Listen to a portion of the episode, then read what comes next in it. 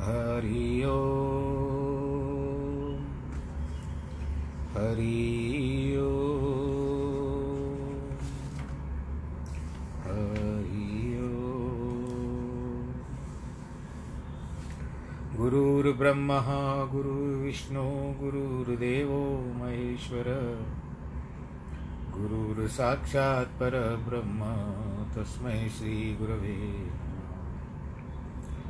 विघ्नेश्वराय वरदाय सुरप्रियाय लम्बोदराय सकलाय जगद्दिताय।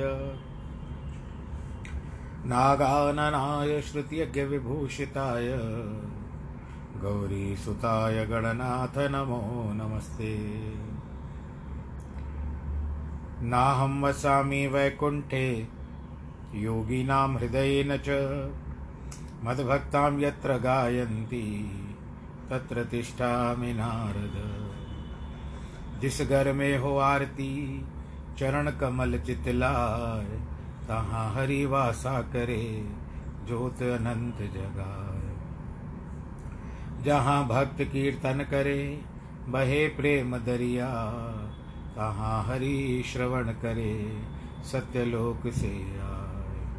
सब कुछ दीना अपने, भेंट करूँ क्या नाथ? नमस्कार की भेंट लो, जोड़ू मैं दोनों शान्ताकारं भुजगशयनं, पद्मनाभं सुरेशं, विश्वाधारं गगनसदृशं, मेघवर्णं शुभाङ्गं लक्ष्मीकान्तं कमलनयनं, योगीवृद्धानगम्यं, वंदे विष्णुं भवभयहरं सर्वलोकैकनाथं मङ्गलं भगवान् विष्णु, मङ्गलं गरुडध्वज, मङ्गलं पुण्डरीकाक्ष, मङ्गलायस्तनोहरि। सर्वमङ्गलमाङ्गल्ये शिवे सर्वार्थसाधिके, शरण्ये त्र्यम्बके गौरी, नारायणी नमोऽस्तु ते नारायणी नमोऽस्तु ते नारायणी नमोऽस्तु ते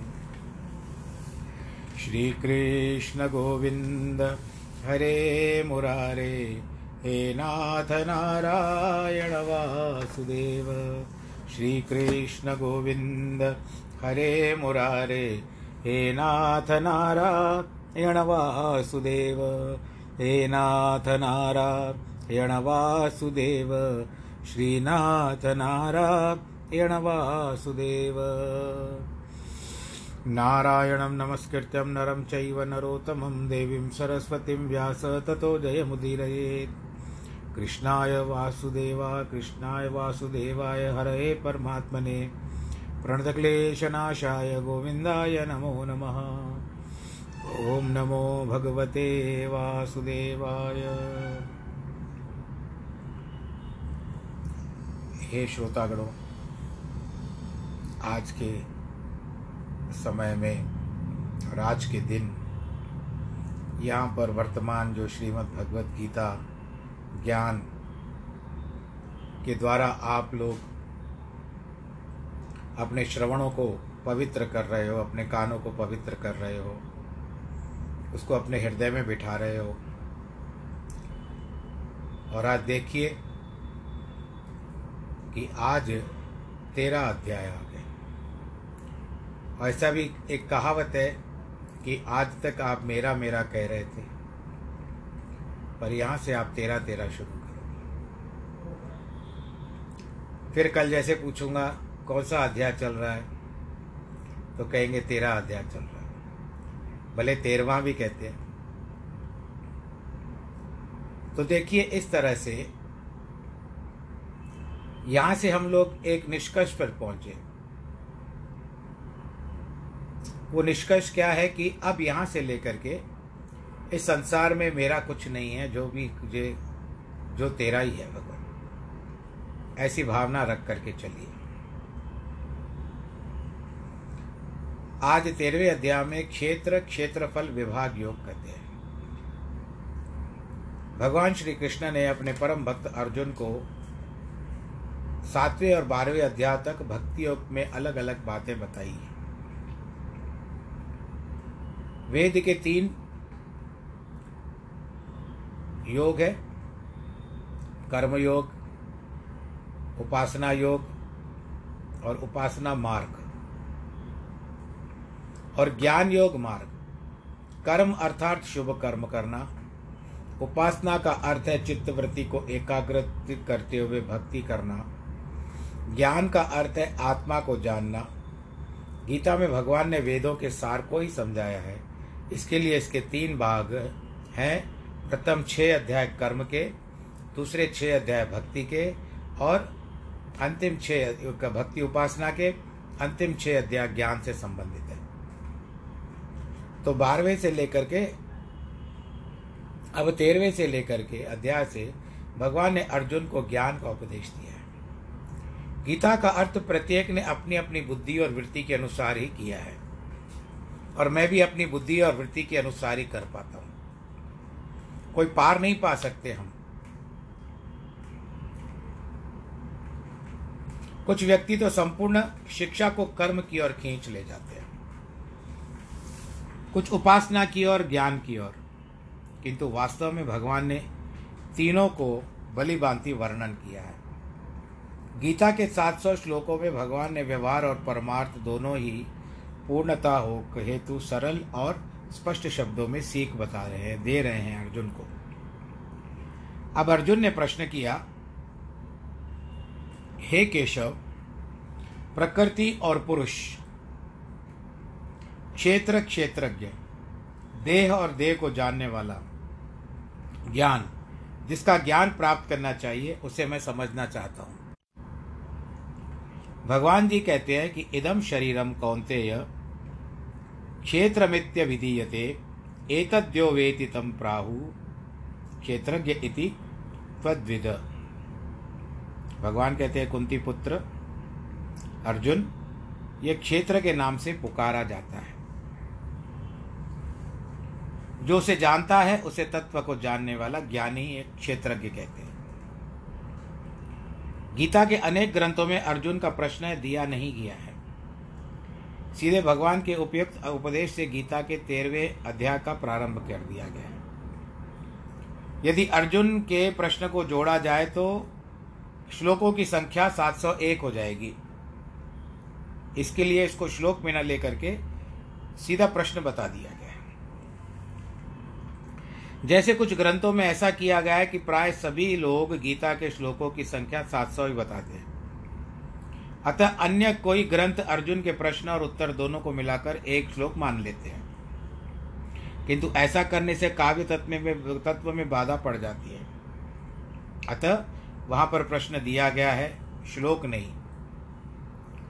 अर्जुन प्रकृति और पुरुष का भेद जानता है। इसीलिए पूछता है, ज्ञान क्या है? जानने योग्य क्या बातें हैं? भगवान उसे बताते हैं कि इंद्रियों प्राणों तथा अंतकरण सहित सुख दुख का स्थान, जो वह स्थूल सूक्ष्म अथवा कारण शरीर है, उसे क्षेत्र कहा जाता है। अर्थात कर्म के अनुसार दुख सुख भोगने का जो यह स्थान है, यह शरीर है, उसके भीतर जो निवास करता है, उसको क्षेत्रज्ञ कहा जाता है। अभी जैसे आपका घर है, वो आपका घर है, वो आपका क्षेत्र है, उसमें रहने वाले आप हो। तो आप क्षेत्रज्ञ, जैसे मकान मालिक कौन है? जिसे शरीर से भिन्न जीवात्मा कहा जाता है। एक होती है भूमि, दूसरा होता है भूमिपति।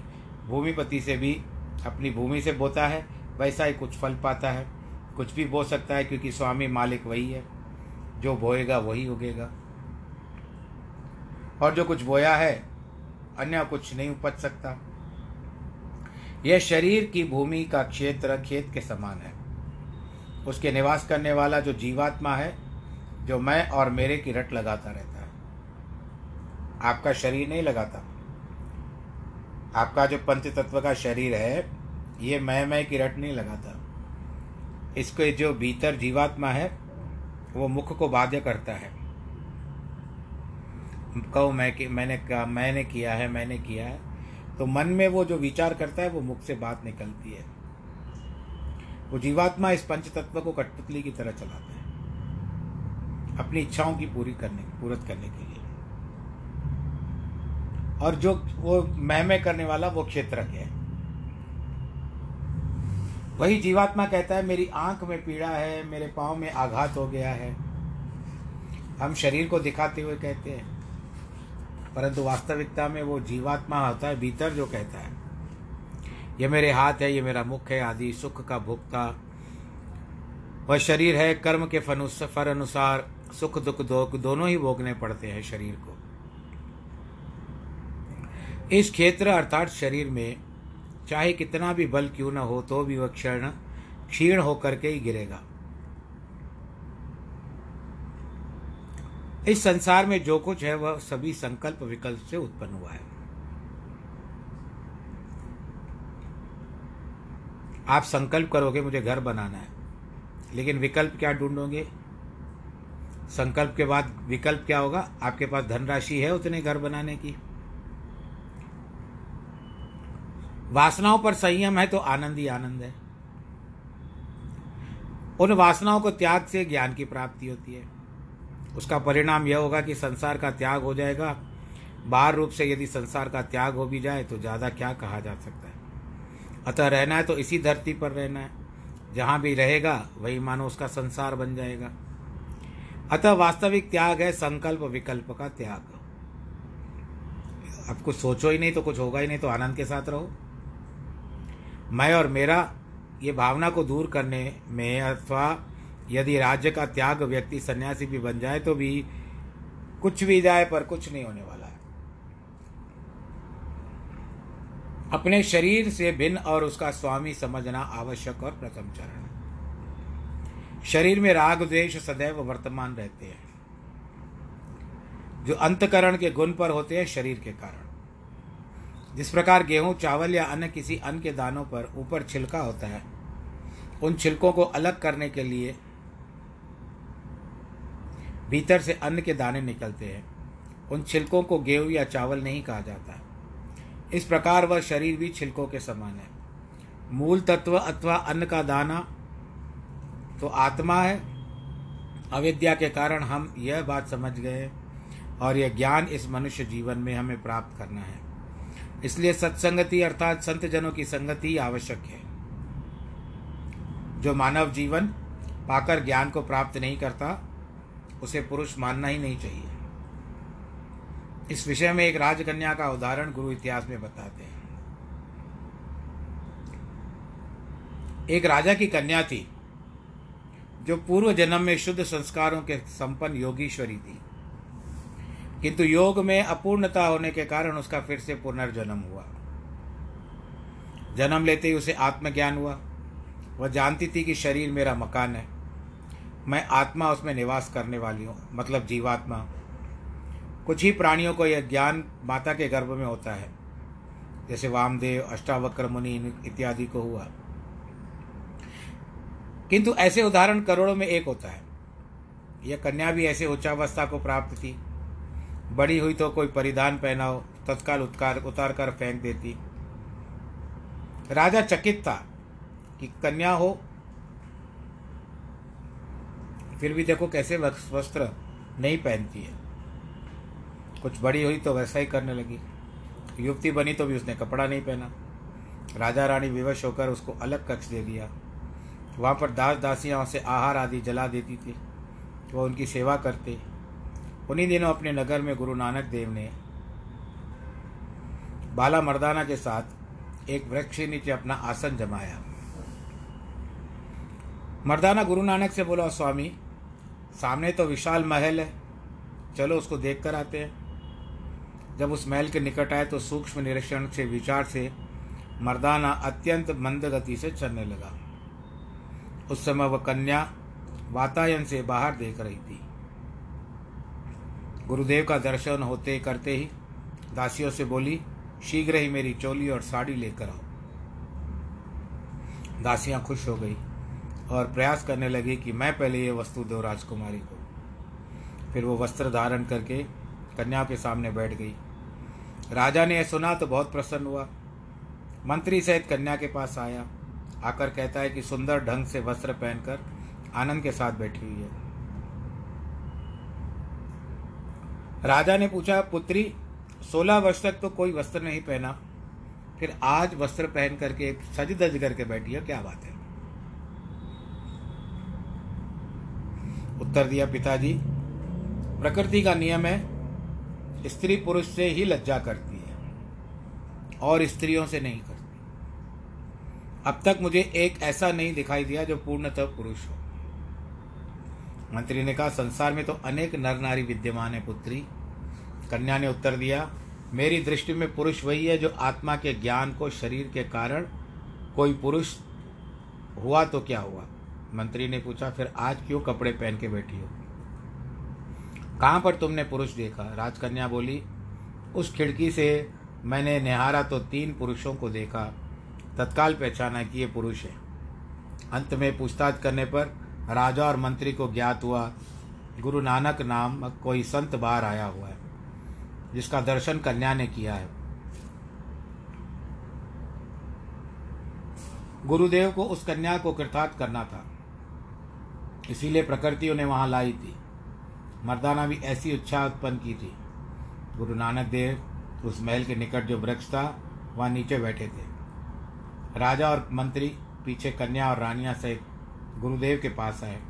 प्रणाम किया। गुरु नानक देव ने उन्हें उपदेश दिया, जिस कुल में ऐसी कन्या जन्म लेती है या पुत्र जन्म लेता है, वह कुल बड़ा धन्य है, क्योंकि कल्याणकारी तो कोई आत्मज्ञानी हो सकता है। डॉक्टर इस शरीर की एक अस्थि नाड़ी का अंग प्रत्यंग का क्या काम है? कैसे स्वस्थ रखा जाए? इसकी जानकारी से प्राप्त करते हैं। किंतु इस ज्योति का वे ज्ञान प्राप्त नहीं कर सकते। जिस ज्योति से धमनियाँ, नाड़ियाँ, अस्थियाँ इत्यादि कार्य कर्म कर्म करती है, उस चेतन शक्ति को नहीं जान सकते। उनकी पहुँच तो मन और बुद्धि तक भी नहीं है। विद्या तो आत्मज्ञान से प्राप्त हो सकती है। जिसके लिए ब्रह्मश्रोत और ब्रह्मनिष्ठ महात्माओं का शरण जाना बहुत आवश्यक है। उनको जानने वाला ज्ञाता है, जीवात्मा है क्षेत्रज्ञ। आत्मा और जीवात्मा से अंतर इतना ही है कि जितना महाकाश और घटाकाश में। एक है बाहर का विशाल आकाश और दूसरा है प्रत्येक पात्र में अलग अलग आकाश। ये कई बार वर्णन हो चुका है। एक घड़े में जल डाल दो, पूरा भर दो, आकाश के नीचे रखो तो आपको सब में आकाश दिखाई देगा। पानी निकाल दो, जल निकाल दो, खाली दिखेगा, कुछ नहीं दिखेगा। तो जिस घड़े में आकाश देखा जाता है, उसी को घटाकाश कहते हैं। आगे आता है कि क्षेत्रज्ञम चापिमाम विधि सर्व क्षेत्रेशु भारत क्षेत्र क्षेत्र क्षेत्रज्ञ ज्ञानम यद ज्ञानम मते मम। हे भरत कुल उत्पन्न, भरत कल में उत्पन्न उत्कुल में उत्पन्न होने वाले अर्जुन, सभी शरीरों में स्थित हुआ क्षेत्र के मैं जीवात्मा हूँ। वह तू मुझी ब्रह्म को ही जान। शरीर और आत्मा के भेद जानना ही मेरा मत अनुसार ज्ञान है। भगवान बताते अर्जुन सभी शरीरों में अधिष्ठान रूप में स्थित जो एक ही क्षेत्र के है, वह स्वयं प्रकाश, चेतन, विभु और नित्य है। अज्ञान के कारण कर्ता ही करने वाला, भोक्ता ही भोगने वाला आदि कर्म उसके कल्पित हैं। तो उस अविद्या से कल्प, भाग का त्याग करके मुझे ही सभी देहों को जानने वाला ज्ञाता मान। यही सच्चा ज्ञान है। अन्य परलोक के ज्ञान सभी अज्ञान रूप है, क्योंकि उसे संसार से निवृत्ति नहीं होती है। यहाँ पर अर्जुन को भारत के नाम से पुकारा है, क्योंकि वह भरत कुल में उत्पन्न हुआ था। किंतु इस शब्द का अर्थ, अन्य अर्थ भी है, भा, अर्थात प्रकाश, या आत्मा, रथ। अर्थात प्रेम धारण करने वाला अर्थ, जो आत्मा से प्रेम रखता है, वह आत्मज्ञान प्राप्त करने की अभिलाषा रखता है।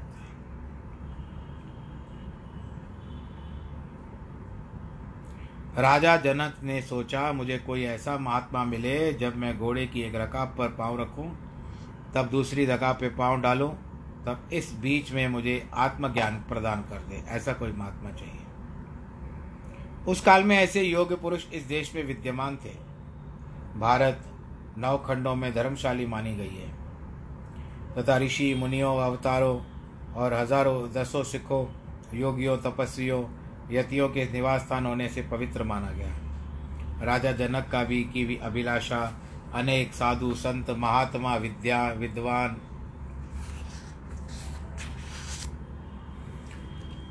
पुरुष पाकर राजा जनक की सभा में एकत्रित हुए। महर्षि अष्टावक्र भी आए। ज्ञान शक्ति का सूक्ष्म रूप शरीर पर चढ़ता है। अंत में जब ज्योति जगती है, जगमग प्रकाश होता है तो वह रंगत मन में ऐसी चढ़ती है जैसे कपड़ों में घेरुआ रंग। इसीलिए महात्मा बाहर से भी कपड़ों को उसी भगवा रंग में रंग देते हैं।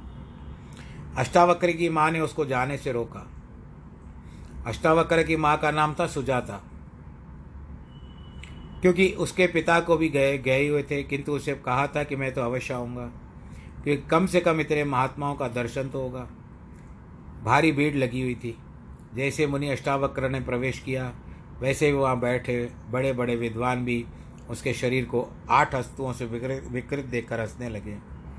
अष्टावक्र ने उनकी यह दशा देखकर समझ लिया, उन्हें क्षेत्र क्षेत्र के शरीर आत्मा में भेद की अनुभूति नहीं है। उन्होंने सोचा कि राजा को क्या ज्ञान देंगे।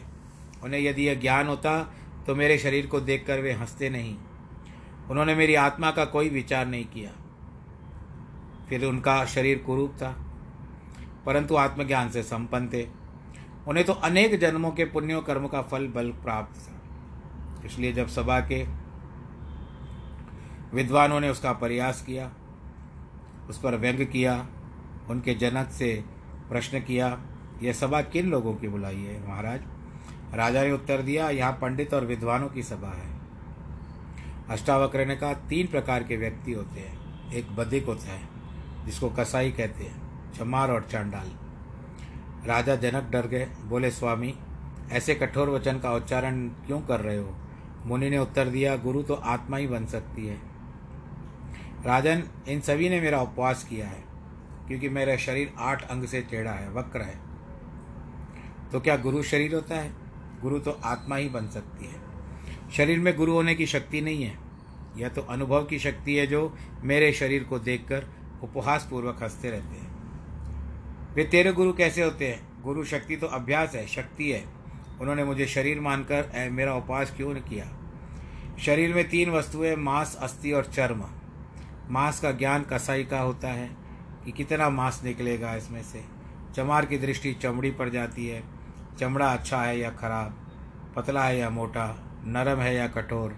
चांडालों की दृष्टि अस्थियों पर जाती है कि अस्थि पंजर है या बड़ा सीधा या टेढ़ा, ये काम तो ज्ञानियों का नहीं है।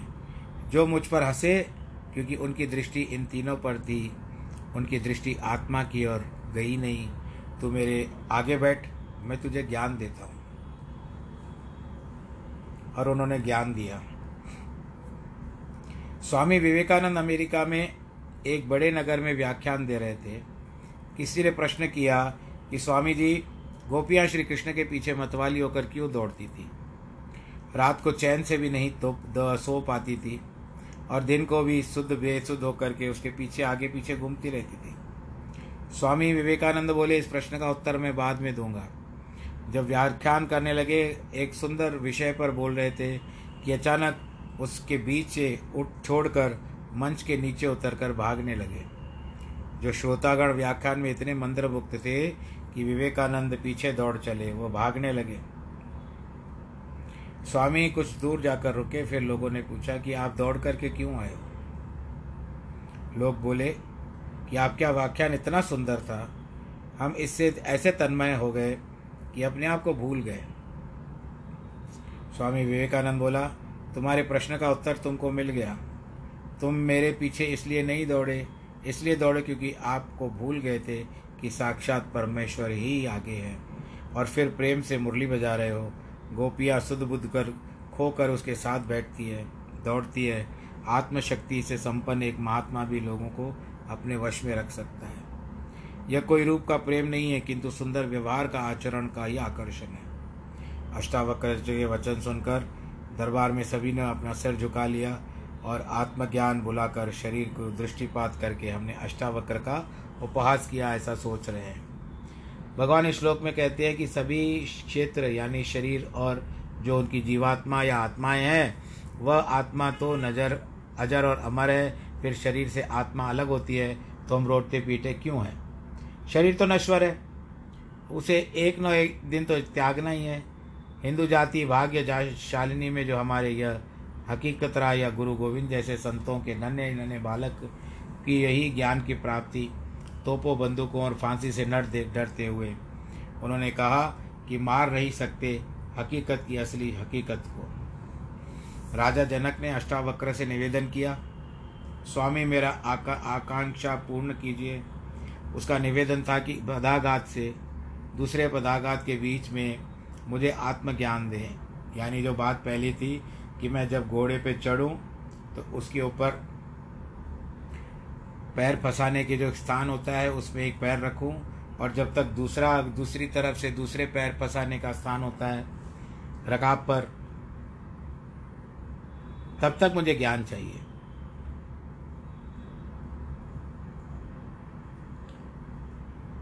पहले आपको गुरु दक्षिणा भी ज्ञान दो। राजा संपूर्ण ज्ञान देने को प्रस्तुत हुआ। परंतु ऋषि ने पूछा, क्या यह राजा तू अपने साथ लेकर आया था? राजा बोले, नहीं। अच्छा मेरे शरीर से, शरीर ले चलिए। मुनि बोला, वह तो विवाह के समय तूने पहले से ही अपनी पत्नी को दे दिया है। राजा बोला अच्छा मेरा मन ले लीजिए। ऋषि बोला, यह हाँ यह ठीक है। मन मुझे जो दिए, दे दो, किंतु ये सोचकर मत देना कि मैंने मन दिया है। अब तन भी गया, मन भी तेरा न रहा तो शेष बचा क्या? तू स्वयं। यही ज्ञान उसे दे दिया। ज्ञान तो एक मिनट में मिल गया, परंतु उस मार्ग पर चलना प्रत्येक को स्वयं ही करना पड़ता है। जैसे नगर में जाने का मार्ग तो किसी को भी पूछा जाता है, किंतु चलने का श्रम तो पैरों को ही करना पड़ता है भाई। मुनि अष्टावक्र ने गीता की रचना की थी, जिसमें तीन सौ तीन श्लोक है, जो आत्मज्ञान के शरीर विचारों से संपन्न है। जैसे माला के सभी दानों में एक ही धागा पिरोया जाता है, वैसे ही भगवान कहते हैं कि सभी शरीरों में साक्षी क्षेत्र या आत्मा मैं ही हूँ। शरीर तो जड़ है। मान, अपमान, दुख, सुख आदि की अनुभूति जो होती है, वह अनुभूति तो वास्तव में सूक्ष्म शरीर, मन की होती है। वह शरीर ही तीन अवस्थाओं में होता है। जागत, जागृत, स्वप्न और सुषुप्ति। सुषुप्ति का अर्थ है कि गंभीर निद्रा उस समय सूक्ष्म शरीर हृदय में वास करता है। स्वप्नावस्था में कंठ में निवास करता है। जागृत अवस्था में आँखों में निवास करता है। सुषिप्ति अवस्था में शरीर कोई पीड़ा या दुख अनुभव नहीं करता। और आप सुबह उठ करके कहते हो, हमको बहुत अच्छी नींद आई थी।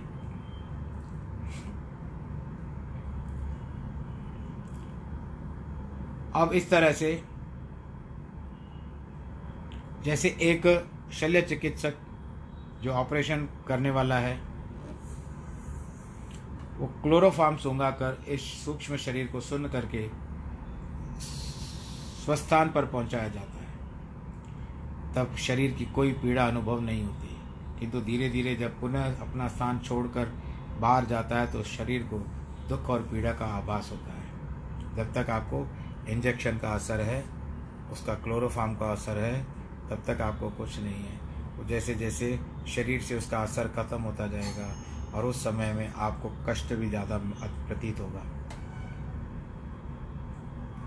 ऐसा है, क्योंकि इस सूक्ष्म शरीर का निष्कासन हो चुका है। वृक्ष में वृक्ष, शरीर सुषप्तावस्था में पड़ा हुआ है, इसीलिए कुलाड़ी मारने पर शायद ही कोई पीड़ा की अनुभव होती हो। भगवान इस श्लोक के अंतिम पद में कहते हैं कि इस श्लोक, इस शरीर और आत्मा का जो ज्ञान है, उसी को मैं वास्तविक ज्ञान समझता हूँ। एक राजा का बेटा शिकार के लिए गया। साथ में कुछ मित्र भी थे। सहयोग साथ था। अचानक उनके सामने शेर आया। राजा पुत्र ने उसका पीछा किया। शेर ने भागना आरंभ किया। दस बारह मील पुत्र से उसका पीछा किया। अंत में बंदूक की गोली से शेर को मार डाला। तब वह रात्रि हो गई। राजकुमार अकेला था। लौटना कठिन समझकर निवास के लिए कोई स्थान खोजने लगा। इतने में दूर से एक मंद प्रकाश दिखाई दिया उसको। वहाँ पहुँचा तो एक ऋषि का आश्रम मिला। घोड़े को बाहर बांधकर भीतर प्रवेश किया। नम्रता पूर्वक ऋषि से बोला, मिला। ऋषि ने भी उसका आदर सत्कार किया। पूछा कि तुम कौन हो, कैसे आए हो? राजकुमार ने उत्तर दिया, स्वामी, निर्मोही राजा का मैं एक पुत्र हूँ। शेर का शिकार किया है। किंतु रात्रि आ गई है, मेरे साथी बिछुड़ गए हैं। अतः एक रात यही व्यतीत करने पर कल प्रातः लौट जाऊँगा। ऋषि बोले, प्रिय रात भर भले ही यहाँ रहो, किंतु तूने अपने पिता का नाम निर्मोही बताया। यह मात्र उसका नाम है, या वह है भी निर्मोही? राजकुमार ने उत्तर दिया, यह मेरे पिताजी का जन्मतः नाम नहीं है, किंतु बल्कि गुण के अनुरूप नाम है, क्योंकि उसमें किसी भी प्रकार का और किसी के प्रति मोह नहीं है। ऋषि ने मन में सोचा कि राज्य करना और निर्मोही होना यह तो बहुत कठिन है। बड़े बड़े विद्वान भी मोह में फंस जाते हैं। दूसरे दिन प्रातः राजपुत्र जागा, ऋषि ने कहा, मैं तेरे पिता की परीक्षा लेना चाहता हूँ। तो यही ठहर कर अपने परिधान उतार करके मुझे दे दे। मेरे वस्त्र तू धारण कर बैठ जा। ऋषि ने राजकुमार के परिधान रक्त रंजित करके उसको खून से रंग करके राजमहल में गया। सर्वप्रथम एक दासी से भेंट हुई। उसने संवाद सुना, किंतु राजपुत्र के मरण की बात सुनकर उसके मुख पर भाव भंगिना माँ नहीं आई। जिसको आप लोग एक्सप्रेशंस कहते हो, वो कुछ भी नहीं आया।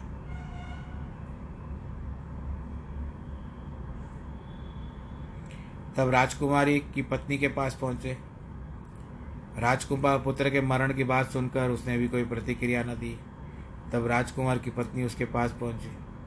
तदबदला महारानी के पास, अंत में राजा के पास, किंतु उसको देख करके कोई भी मोहग्रस्त नहीं हुआ।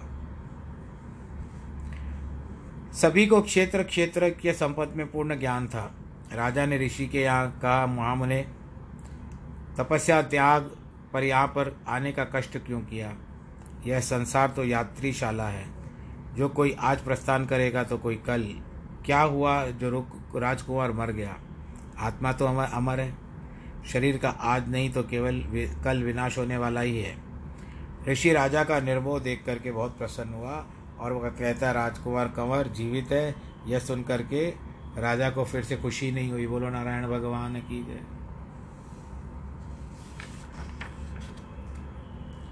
तो हम यही कहते हैं कि मरने के पश्चात कर्मों के फल स्वरूप सुख, दुख, नरक आदि का भोग तो प्रत्येक जीव का सूक्ष्म शरीर ही देता है, जिसका निर्माण सत्रह तत्व से होता है। कर्मेंद्रियाँ पाँच पाँच ज्ञानेन्द्रियाँ पाँच प्राण, ये हो गई पंद्रह, एक मन्य, मन सोलह और सत्तर वही बुद्धि। स्थूल शरीर की अवस्था तो यह है कि उसके संबंधी जो भी जीव अवस्था में, जीवितावस्था में उसके अत्यधिक अनुराग करते हैं, वे ही मरने के बाद उस शरीर को प्रेत प्रेत कह करके बाहर निकलने के लिए उतावले हो जाते हैं।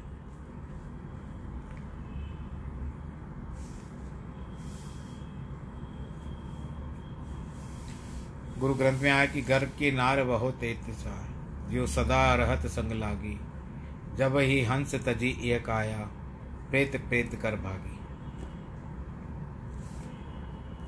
एक महापुरुष के पास अन्य सत्संगियों के साथ सोलह वर्ष का बालक आता था। वह खूब सेवा करता था, उपदेश सुनता था। उसके माता पिता आशंकित हो उठे कि कहीं वह वैराग्य धारण करके सन्यासी न बन जाए। अतः तत्काल उसकी सगाई विवाहित, विवादी करने का विचार किया। कुछ दिनों के बाद लड़के की सगाई हुई। धूमधाम के कारण चार दिनों तक वह सत्संग में नहीं गया। जब बाद में गया तो महात्मा ने पूछने पर उत्तर दिया, स्वामी, मेरी सगाई हुई है। महात्मा बोले, वत्स, अब तू हमसे गया। बाद में सत्संग में आता रह। विवाह हुआ तो भी फिर से एक मास सत्संग में नहीं गया। जब बाद में आया तो महात्मा बोले, अब तू माँ बाप से भी गया। परंतु वह फिर सत्संग में जाता रहा। पुत्र जन्म हुआ तो कई दिनों में सत्संग में अनुपस्थित रहा। महात्मा बोले, अब तू अपने से भी गया। हुआ भी वैसे ही। धीरे धीरे उसका सत्संग में जाना छूट गया। कुछ दिन के पश्चात महात्मा जी मिले। पूछने पर संसार जवाब दिया, स्वामी, क्या करूँ? कभी पुत्र अस्वस्थ है तो कभी घरवाली अस्वस्थ है और कभी माता पिता ने अलग गल घर बसा लिया है। सारा काम मुझे ही करना पड़ता है। रात्रि को निकलना होता नहीं है। पत्नी डरती है अकेलेपन से। स्नेह तो मुझमें बहुत है। अतएव घर में बैठ कर के पुस्तकें पढ़ता रहता हूँ। यह सुनकर महात्मा को बड़ी दया आई। माँ सत्पुरुषों को उपकारी दे, उपकार देती है। देते हैं। सभी किसी ने किसी कामना से ही दूसरे से प्रेम करने के महात्मा के निस्वार्थ भाव से परोपकार निरत रहते हैं। महात्मा ने समझाया, वत्स, इस संसार में सभी स्वार्थ के पिंड है। तू तो कुछ परलोक के लिए संचय कर, परंतु उसमें जरा यौवन का जोश और युवा अवस्था झलक रही है। वह समझ नहीं पाया, ढाई वर्ष बीत गए तो महात्मा फिर से मिले। उपदेश दिया, किंतु उसने उत्तर दिया, स्वामी, मेरी पत्नी तो निष्काम भाव से मेरी सेवा करती है। महात्मा बोले, तुझे एक युक्ति बताता हूँ। मैं प्राणायाम की शिक्षा देता हूँ। उसे तू प्राणों के दसवें द्वार पर चढ़ा सकेगा। शरीर के शेष भाग सभी मृत प्राप्त होंगे। उस प्रकार तू अपनी स्त्री की परीक्षा ले ले। उसने वैसे ही किया। एक दिन वह अपने प्राणों को दसवें द्वार पर चढ़ाकर लंबा होकर के सो गया। प्रातः स्त्री ने देखा, अरे, ये तो निष्प्राण पड़ा हुआ है। रोती हुई सास ससुर के घर जा कर के हाहाकार करने लगी। माता पिता भी बहुत दुखी हुए। स्त्री और लड़के भी बहन भी फूट फूट कर रोने लगी। अंत में उसकी चिता तैयार की गई। यह सुनकर महात्मा भी वहाँ आया। कहा, भाई, यह तो मेरा शिष्य है। महात्मा को देख करके सभी अत्यंत प्रसन्न हुए। ये तो माता पिता बहुत लज्जित हुए। कहने लगे, स्वामी, आपकी सेवा करता रहता तो कम से कम हम आपनों से आँखों से देख सकते थे। किंतु अब तो हमें ये चला गया छोड़ करके। महात्मा ने कहा, देखूँ तो सही। देख कर कहा भाई, मैं इसे जीवित कर सकता हूँ। दूध लेकर आओ। दूध लेकर आए। उसमें एक औषधि मिलाकर मंत्र उच्चारण करके दिया। जो इस दूध को पिएगा, वो प्राण देने उसे प्राण देने पड़ेंगे, किंतु युवक जीवित हो गया। जिसे उस सच्चा अनुराग हो, वह दूध पी ले, अपना बलिदान दे। किंतु सभी शांत हो गए। कुछ समय पूर्व जो रो रो रहे थे, ऐसे शांत हुए मानो एक मूर्ति खड़ी हुई है। अंत में महात्मा युवक के पास पिता बोले, तू भी तो वृक्ष को ही चला है, बूढ़ा हो चुका है, अनेक भोग विलास किए हैं, क्यों नहीं दूध पीकर पुत्र को जीवन दाता बना देता है? पिता ने उत्तर दिया, स्वामी, जो कुछ हुआ, सो हुआ, अब क्या किया जाए, उसका पुत्र है, उसी को श्राप दीजिए, आशीष दीजिए, और बड़ा हो जाए और खूब उन्नति करे। तब माँ से बोली, वाह, हे बोली, मैं, यदि मैं मर गई तो मेरे लिए पुत्र का या था नहीं, ऐसी बात हो पाएगी। तब उसकी पत्री ने शस्त्री ने महात्मा से जो युवती है उसने जीवन के दुखों में बीतेगा तो ही दूध पी ले। स्वामी बार क्या है? तो भाग्य में लिखा है होगा ही। मैं जाकर अपने मायके के जीवन बिता दूँगी। महात्मा बोले तूने उस सत्संग से दूर रखा था। अंत में सभी अस्वीकार किया। महात्मा ने कहा अच्छा भाई शिष्य तो, तो हमारा यह दूध पी लेते थे। सभी उनके चरणों में गिर पड़े, कहने लगे, धन्य है धन्य है, वस्तुतः संतों को संपूर्ण परोपकार के लिए होता है। दूध पीकर एक नाड़ी से अंगूठे को दबाया, उसके प्राण संचार करने लगे। धीरे धीरे योग खड़ा हो गया। महात्मा बोला, पुत्र, सब देख लिया? यह तो सब कुछ सुन रहा था। तत्काल महात्मा के चरणों में गिर पड़ा और भूल की क्षमा याचना करने लगा।